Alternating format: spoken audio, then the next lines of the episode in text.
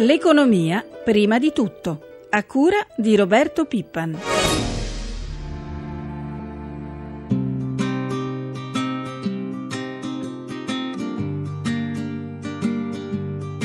Giovedì dieci aprile, ore sette e quaranta, buongiorno da Vittorio Cota. Vi ricordo il nostro numero per i vostri messaggi, tre tre cinque sei nove nove due nove quattro nove, anche via WhatsApp.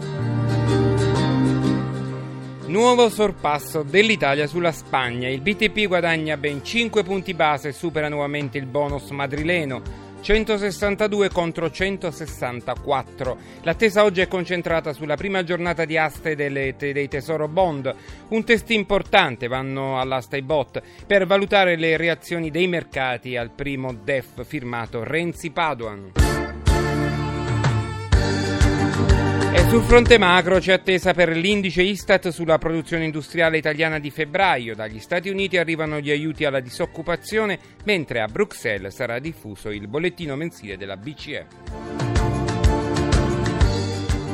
Il D E F dunque, che ora è all'esame della Commissione europea. Ieri sono arrivate le valutazioni di Confindustria, che afferma traccia un'accelerazione riformatrice per salutare per il Paese. Dall'A B I invece arriva il po- probabile ricorso contro l'aumento delle imposte per le banche. Tra i sindacati soddisfatta la C G I L, non la C I S L di Bonanni, non del tutto. E una delle misure che fa più discutere il taglio degli stipendi dei manager pubblici, anche se in molti fanno notare all'esecutivo come vi siano negli organi costituzionali posizioni non di vertice retribuite con paghe da super manager superiori anche a quella del Presidente della Repubblica, ma vedremo. Intanto io saluto Giorgio Germani, vicepresidente di Cida, il sindacato di manager e alte professionalità sia pubbliche che private. Vicepresidente, buongiorno. buongiorno. Allora, buongiorno. La domanda è molto semplice. Uno stipendio di duecentotrentottomila euro per chi lavora nello Stato è più che sufficiente, ha affermato ieri il premier Renzi. Siete d'accordo con questo taglio per i manager delle società pubbliche, meno ovviamente quelle quotate, non, non le consideriamo. Secondo lei c'è un pericolo di fuga di cervelli dalla P A? Eh, essere d'accordo è un pochino complicato, però riconosciamo l'esistenza di un problema. Il tetto prima riferito al primo presidente di Cassazione probabilmente era più adeguato all'esercizio di funzioni particolarmente delicate e complesse come quelle di talune eh, attività apicali a livello statale, ma anche di alcuni enti territoriali.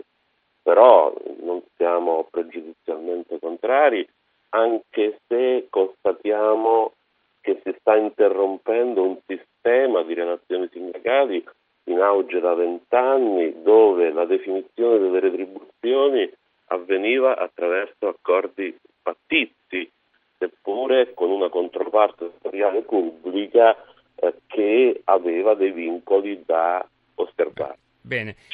Volevo chiedere se siete d'accordo per azioni di responsabilità per manager che portano numeri disastrosi per l'azienda. Noi abbiamo il caso Cimoli, e se siete d'accordo nel legare parte della retribuzione ai risultati, come avviene insomma nelle aziende private. Su questo, dottore, siamo d'accordissimo. Riteniamo che chi esercita funzioni importanti debba avere conseguenti responsabilità e che la sua retribuzione debba necessariamente essere legata a risultati conseguiti. Le vere retribuzioni e, virgolette, liquidazioni, queste sì d'oro, quando non si sono conseguiti i risultati, non rientra nella cultura manageriale. La cultura manageriale vuole, vuole che, appunto, se si sono raggiunti i risultati, si è premiati. Se i risultati non si sono raggiunti, non si può essere assolutamente premiati. E questo deve valere per tutti, privati e pubblici. D'altronde, come accennavo prima, la riforma di vent'anni fa sul sistema delle relazioni sindacali tendeva appunto a uniformare il rapporto di lavoro di pubblici e di privati. Ci rendiamo conto delle distinzioni presenti, e però su questo principio bisognerebbe eh, mantenere una posizione di coerenza, o comunque sapere in che direzione si va, di modo che anche le parti sociali possano dare il loro contributo. Io ringrazio... Noi... Prego, prego, prego, continui, continui. Un'ultima battuta. Noi non siamo per i riti concertativi, siamo per il dialogo sociale, però eh, le regole del rapporto di lavoro lavoro, sia quelle normative sia quelle retributive, dovrebbero essere definite in dei contratti. Vanno definite nei contratti, certo. Nei contratti, poi anche con spazi per i contratti individuali sui premi di risultati. Grazie a Giorgio Germani, vicepresidente del sindacato manager e alte professionalità Cida.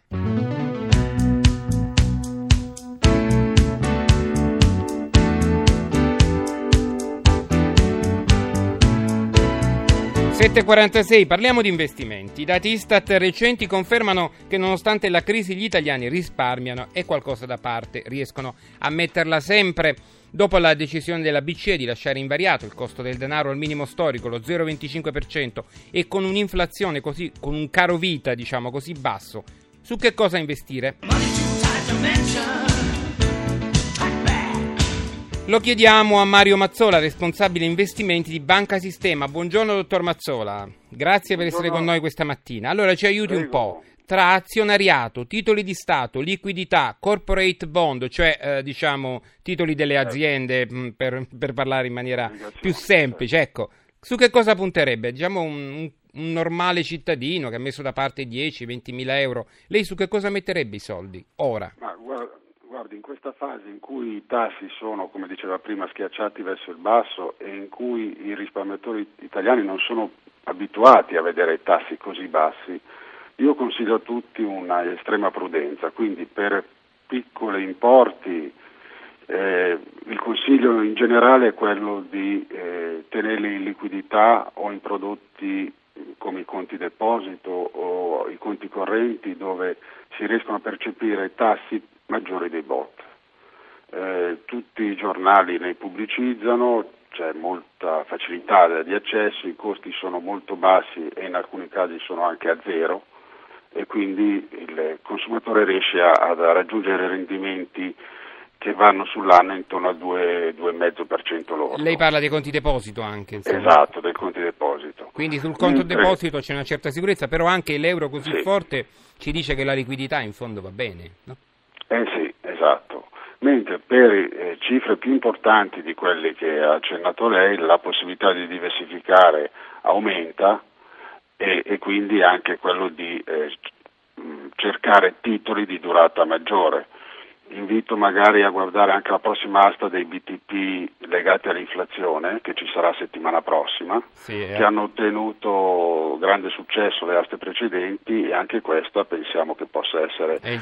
In, interessante per i risparmiatori. Il Tesoro ci punta molto su questa nuova asta della settimana prossima. Volevo chiederle, questa situazione che abbiamo delineato è destinata secondo lei a rimanere tale nel medio periodo oppure si possono prevedere scenari diversi da qui alla fine dell'anno, al duemilaquindici? Ma guardi, allora, tutti gli analisti e gli studi danno una, un mantenimento degli scenari, cioè bassa inflazione in tutti i paesi europei, E, e quindi tassi di interesse schiacciati verso il basso.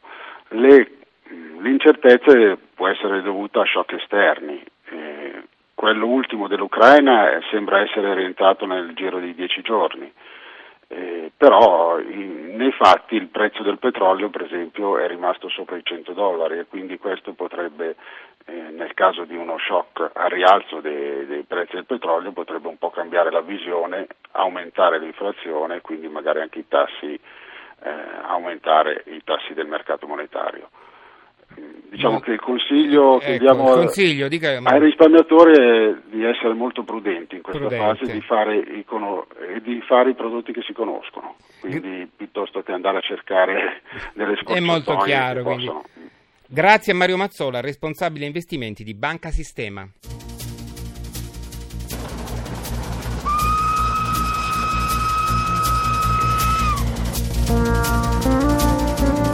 sette e cinquanta è storia di tutti i giorni, quella delle fatiche dei pendolari per arrivare a scuola o al lavoro in orario. C'è tutto un mondo affannato e stanco di ritardi cronici e disservizi su treni che ogni giorno trasportano milioni di lavoratori e studenti a destinazione. È un mondo importante del quale non si parla mai sufficientemente.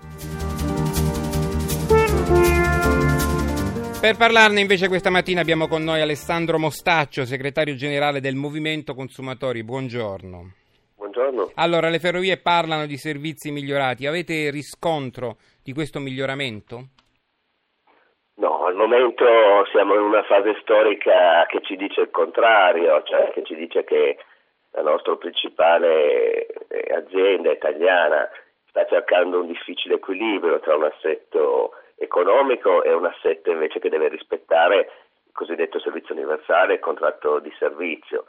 Vediamo che si spunta molto sul lato business, sull'alta velocità, mentre, come ricordava l'introduzione del servizio, in realtà abbiamo milioni di passeggeri italiani che quotidianamente si trovano ad avere a che fare con i servizi, con la difficoltà di, di mantenere un sistema di trasporto pubblico che è un pezzo del nostro welfare e che di anno in anno vediamo ritirarsi, accorciarsi, Mostaccio, e restringersi. È anche un po' responsabilità delle regioni che non finanziano, almeno così dice Moretti. Ma sicuramente c'è, c'è un problema poi sul trasporto locale e regionale, di rapporti anche, anche di finanza, diciamo di finanza pubblica locale. E il contesto però è, è europeo quello che, che ci deve portare, che ci deve portare a reagire, perché noi adesso giochiamo a dire che non dobbiamo fare i compiti a casa per l'Unione Europea, ma in realtà ogni tanto li dobbiamo fare, e questo dei trasporti è proprio uno dei casi. Cioè sono cinque anni che c'è una disciplina generale, c'è un regolamento comunitario generale che va a far finalmente chiarezza in maniera sistemica, globale, a livello europeo sulla, sulla disciplina relativa ai diritti e ai doveri dei passeggeri, e noi a cinque anni di distanza dalla sua entrata in vigore non l'abbiamo ancora adottato nel nostro paese. Ehm... E questo c'è... Sì, volevo fare una domanda perché abbiamo veramente poco tempo. E per quanto riguarda l'autority, sta funzionando o c'è qualche problema la nuova autority dei trasporti? La nuova Authority dei Trasporti si è insediata a settembre duemilatredici, sta completando le procedure per diventare attiva. Sì, ma ad oggi... risposta rapidissima, prego.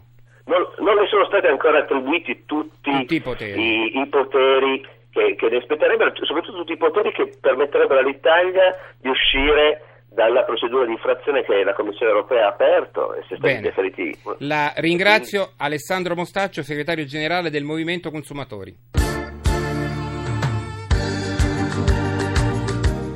In diretta con i mercati, e con noi da Milano Sabrina Manfroi. Buongiorno Sabrina. Buongiorno. Partiamo con le borse asiatiche. Sì, sono deboli eh, le borse asiatiche, soprattutto Tokyo che è poco sotto la parità, mentre Hong Kong guadagna lo zero virgola quaranta per cento nonostante la buona chiusura nella notte di Wall Street. Vediamo lo spread e il rendimento. Lo spread è sceso sotto rispetto anche a Madrid, sotto il differenziale con i bonus, centosessantadue punti base, rendimento dei decennali al tre virgola diciannove per cento, attesa oggi, come dicevi tu, asta dei bot annuali fino a sette miliardi e mezzo di euro. Previsioni di apertura in Europa? Al momento sono sulla parità tutte le borse. Grazie Sabrina Manfroi, per oggi abbiamo concluso. Grazie in regia a Francesca Librandi. Da Vittorio Cota l'augurio di una buona giornata.